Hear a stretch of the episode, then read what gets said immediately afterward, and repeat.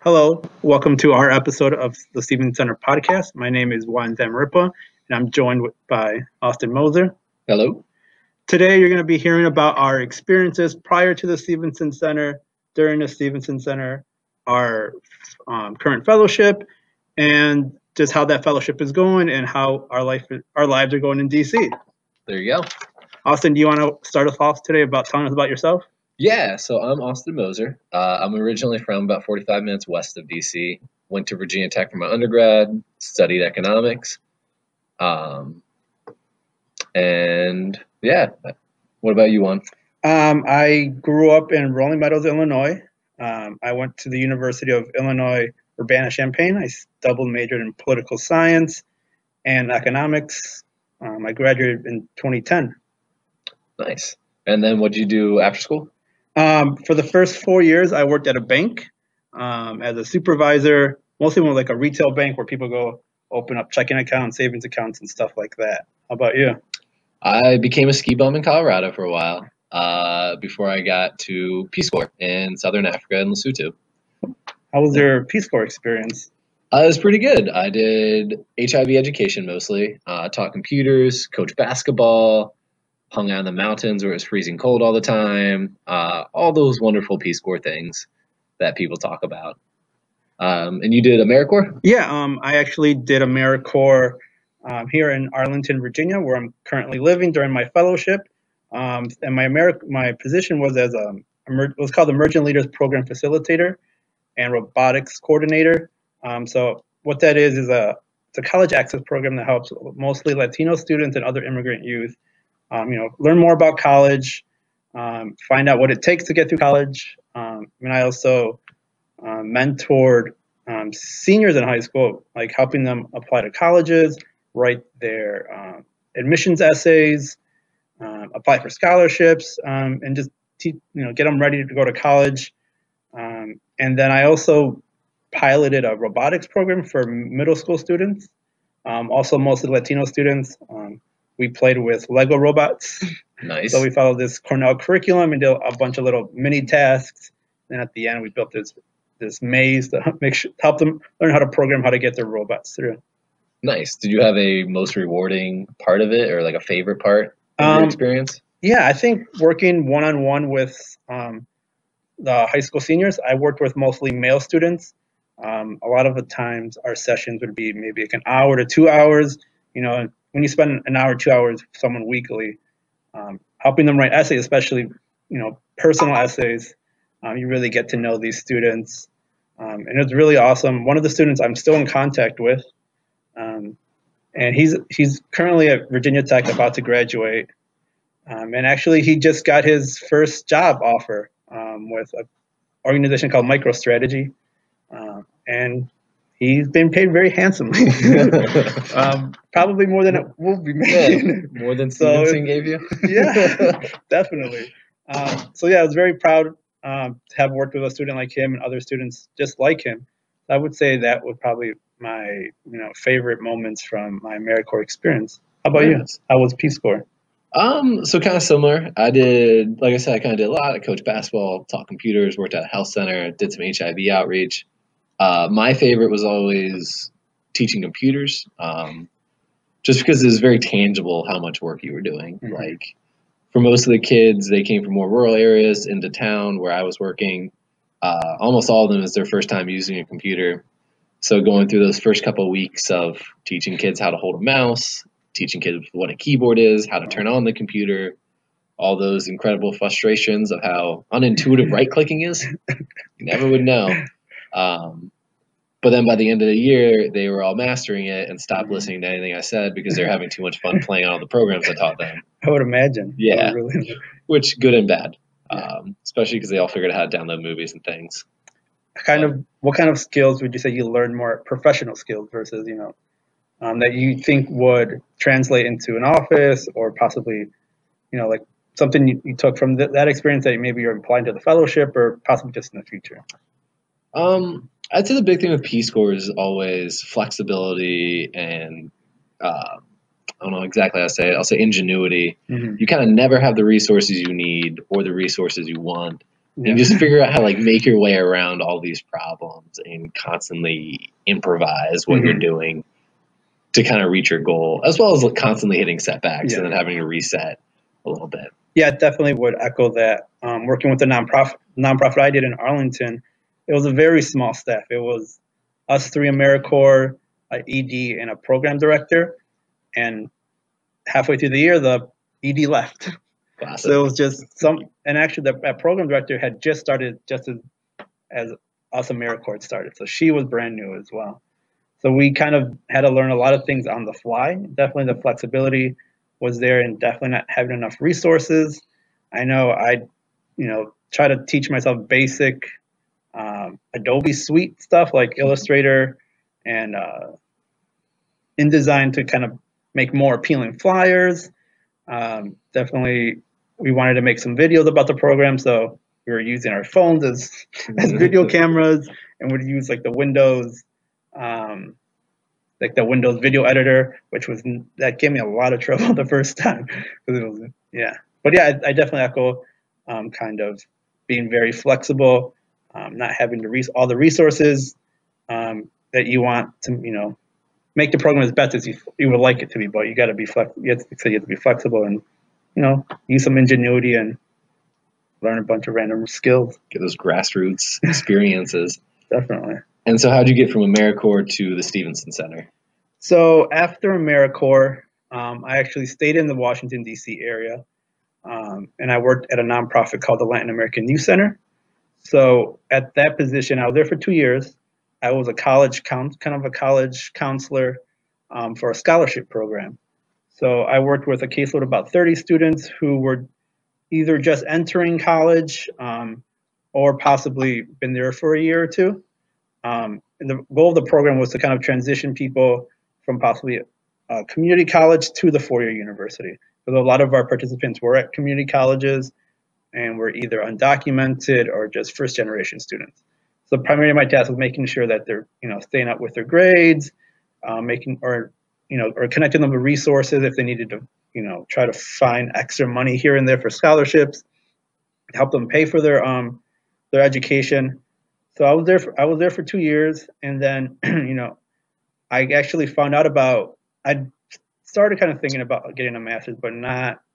I was always worried because it's very expensive, very Yeah. very expensive. Yes. And then one summer, I got an email from AmeriCorps, and they were highlighting the Stevenson Center um, in their program. And I clicked through it and I read it, and I was like, "This looks pretty cool." Is you know kind of more in that nonprofit um, sector, development sector. And they, I think the biggest one of the biggest selling points was definitely the pack, the financial aid package. Um, the financial package was definitely something like, oh, okay, wow, I'm gonna really look at in, into this now. So you know, I did more digging um, and found out, you know, but more about the economics program.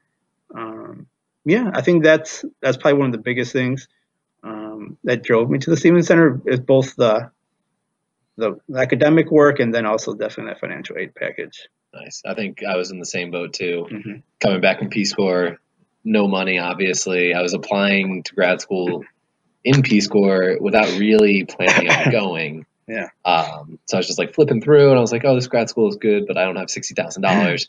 Um, and then I stumbled across Stevenson, and I was like, "I don't know, maybe like if I can get paid to go to grad school, why wouldn't Mhm. I?" oh Um, yeah. So I still remember like sitting in my house in Lesotho interviewing with I think it wasn't Katie, it must have been Beverly, Mhm. um, in the freezing cold, like buying internet bundles, like in my terrible little hut, um, and getting in and like having Beverly, I think, kind of convinced me like, yeah, like great financial package, you can make it in normal Bloomington on the Mhm. nine hundred dollars a month or whatever it yeah, was. that- it was for me. Yeah, it was either Stevenson Center or nothing. Otherwise, Yeah. like Stevenson Center's financial package was so much better than any other schools. Like I said, plus that um, guaranteed assistantship, that gu- guaranteed stipend every month um, as a grad student. I like that, and plus it gives you more experience. Um, and then when I you know read through the description online, there was a lot of it kind of describe what students would be doing as the in the assistantship. Um, you know, being a an assistant to professor or working in data analysis, which also was a big factor. Like I really wanted to work with um, the data, and which I ended up working with. Yeah. Uh, do you want to talk about working with Dr. Beck last year? Sure. Yeah. Um. So myself and Austin worked with Dr. Beck last year for the CJCC, um, the coordinating count, the council. What was it called again? Criminal Justice Coordinating Council. Yes. Got, I, gotta get that J down. I, I always forget the J or mess up the C's. yeah, yeah. Um, but yeah, I, I think that was a great experience and introduction to um, big data analysis, um, which is something you know I was very interested in. Uh, it was a it was a def, you know probably the best hands-on experience during my year there. I'm not only going through the data, but also presenting to some big people in the county, like Mhm. the, the justices, the the judges, um, the sheriffs. Who else was on the council? Uh, Public defenders. public defenders, the probation, the woman in charge of probation was there. Mhm. Yeah, kind of everyone who was high up in McLean County's criminal justice system Yeah, so- sat in and listened to us talk. Mhm. I think not only knowing how to do the data analysis, but also kind of presenting it to people that might not, you know, know as much as us was definitely, I think, a skill that, um, Much smarter in criminal justice, but Yeah. we we knew data and they did not. yeah. So And being able to communicate that um, in more, I guess, layman's terms, but you know, just an easy, understandable, digestible way, um, is also a skill that you know people are, are continuously saying. Um, once really like, oh, you should be able to explain your data very well. Yeah. How's your um you want to tell us a little bit about your fellowship and what you're doing there? Uh, so right now, I'm at the Housing Assistance Council in DC, and they focus in rural housing. Uh, they're a national intermediary. Um, so they kind of help out all these smaller rural housing groups all over the country. They work pretty closely with USDA. They work really closely with HUD. Uh, next week is our big um, rural housing conference. Yes, thank you. Forgot the word for a second. Uh, which is pretty exciting because there's 600 people from I think all 50 states now. Oh, wow. We're gonna have federal um, Fed Reserve Chairman Jerome Powell speaking, uh, Ben Carson speaking from HUD, and then we have Senator Cortez Masto from New Mexico and uh, Maxine Waters from California are all speaking. Um, so it's a pretty big event and it's pretty Yeah. exciting. But it's it's particularly exciting for me because I get to meet all these people that I've been like sending data to and answering Yeah. phone calls with. Um, and what about you? How's how's CBA? Um, so yeah, I'm with CBA, um, which stands for Credit Builders Alliance. So C so CBA is a national organization. Um, they like to call themselves the bridge between nonprofits that are doing lending, like specific kind of loans, and the credit reporting agencies. So there are a lot of smaller nonprofits and CDFIs across the country that um, want to make loans to help their, um, you know, their their clients move from poverty to you know a middle class or wherever else. They just want to be they want to lend this money to help them you know develop their lives. But a lot of the times these nonprofits that want to make these loans they can't actually report them to credit bureau um, like Experian or TransUnion.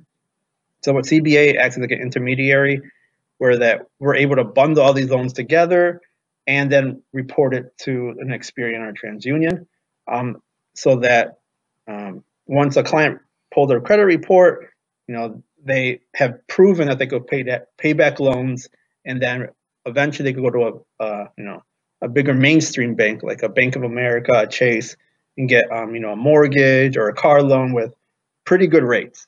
Because usually, if you don't have good credit, you're gonna get like humongous rates, um, not very good terms, and you know you kind of get shut off from that. Like being able to buy a home, buy a car, you know, markers of a middle class life. So with them, you know, I've been helping them with their data collection um, strategy. Um, they have a database on their Salesforce, but they're not doing as much as they want or collecting what they feel is enough data.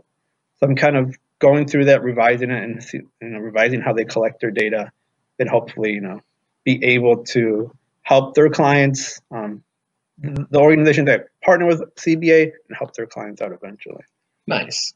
And so, what's a typical day for you? Go to the office at nine. Yeah, Work on Excel Um, most of the day. get on the metro, Metro. um, the, met, the very overcrowded metro. It's running at half pace right now. yeah, um, which is not great. Not it's great. annoying. Um, so yeah, I, I ride the metro in um, to Farragut West, which is right, pretty much right down the street from the White House. I could see the um, Washington Monument from our office, Nice. which is pretty cool. um, but yeah, I do that. You know, I have a weekly phone call on Monday mornings with my supervisor. We talk about what I did the previous week, when I plan on working on this week. From there, just go on my day and you know do all the tasks I need to complete to accomplish bigger goals. it's a pretty variable workload week to week, or Yeah, I, I would say so. Um, it's yeah, I have some more longer term projects. So for the most part, then some little side projects, but ultimately, like everything's more long term. So nice. And do you have any particular skills you feel like you've picked up? Uh, we've been in five months now, Yeah, so coming up on um, the halfway mark. Definitely working with Salesforce is a big database that a lot of nonprofits across the country work with. There's also um, private organizations work with. So I think learning how to use Salesforce has probably been one of the biggest skills that I've picked up so far. I've just started using that a little bit at my nonprofit. Oh, cool. I'm not great at it, but I have it like a little bit down. I think probably not as much as you. And yeah, uh, would you? What's next for you? Do you did you ever determine what your final capstone ideal is? So yeah, um, for my capstone, I am working with the, the nonprofit that I did my AmeriCorps with. Um, I'm gonna kind of be evaluating their program. Pretty much, my question is: Is their program um, having a significant effect on college enrollment for their participants? So, right now, I'm going through that, cleaning their data. There's some very small organizations, so they have a bunch of Excel spreadsheets all over the place. So, working on cleaning all that up, and hopefully, it'll be done by end of May. cool. How about you? I know you finished your capstone. Yes, I finished my capstone on USAID spending. Uh, I got to present via Skype to the Stevenson Center, so it's nice to have that a little bit off my plate. Um, and now I have to look into whether or not I want to attempt to publish it with Dr. Mohammadi, but we'll we'll see. Gotcha. Uh, that's kind of far away. And any plans post fellowship? Uh, no. So, but it's nice because we're gonna have masters, Mhm. DC experience, have like six months to network around DC, get Yeah, to know definitely. people, and of course we we'll still have our health insurance till April Yeah. or um, August. August. That's what I meant the other way. So it's not a huge rush. Awesome. What about you? Have you thought about Um, post post master's degree? yeah, I know CBA has talked to me about my interest of possibly staying on, so that's a possibility. Um, and possibly just working in a nonprofit profit sector with data analysis. So leaning towards more data analysis and nonprofit sector. Stick in the data. Yeah. Data's kind of fun. Oh, I It's- think yeah. so. It's it's fun putting it together. That seems like the common thread here. Like Yes. playing with data is fun. It is really fun. Um, I think that's all the time we have for today, Austin. Um, any closing comments or pieces of advice for future Stevenson fellows? Uh, no. I have nothing, um, nothing super insightful to say, other than I think Stevenson was a pretty good deal for both of us. Yeah, I I think think we're so. both. Obviously, we don't know the final product, but um, I think we're both set up pretty well Yeah, I think. moving into the future. Yeah, I think definitely we were exposed to, um, a- exposed to a lot of new skills, specifically data analysis, through our experiences, and I think that's going to really help us. Do you have any other insightful comments? Um, definitely be open to exploring different fields within the nonprofit sector and different organizations. Um, is something that I've come across in CBA. There's so many different organizations that are doing work. Yeah. That's pretty awesome. So just you know, doing simple Google searches on things you're very passionate about, trying to find those organizations. There you go. Yeah. Okay. right. Well, Thank you for joining us. Um, hopefully, this podcast was helpful. If anything. if nothing else, Yeah. you'll know at least a little bit what we went through. All right. Thank you.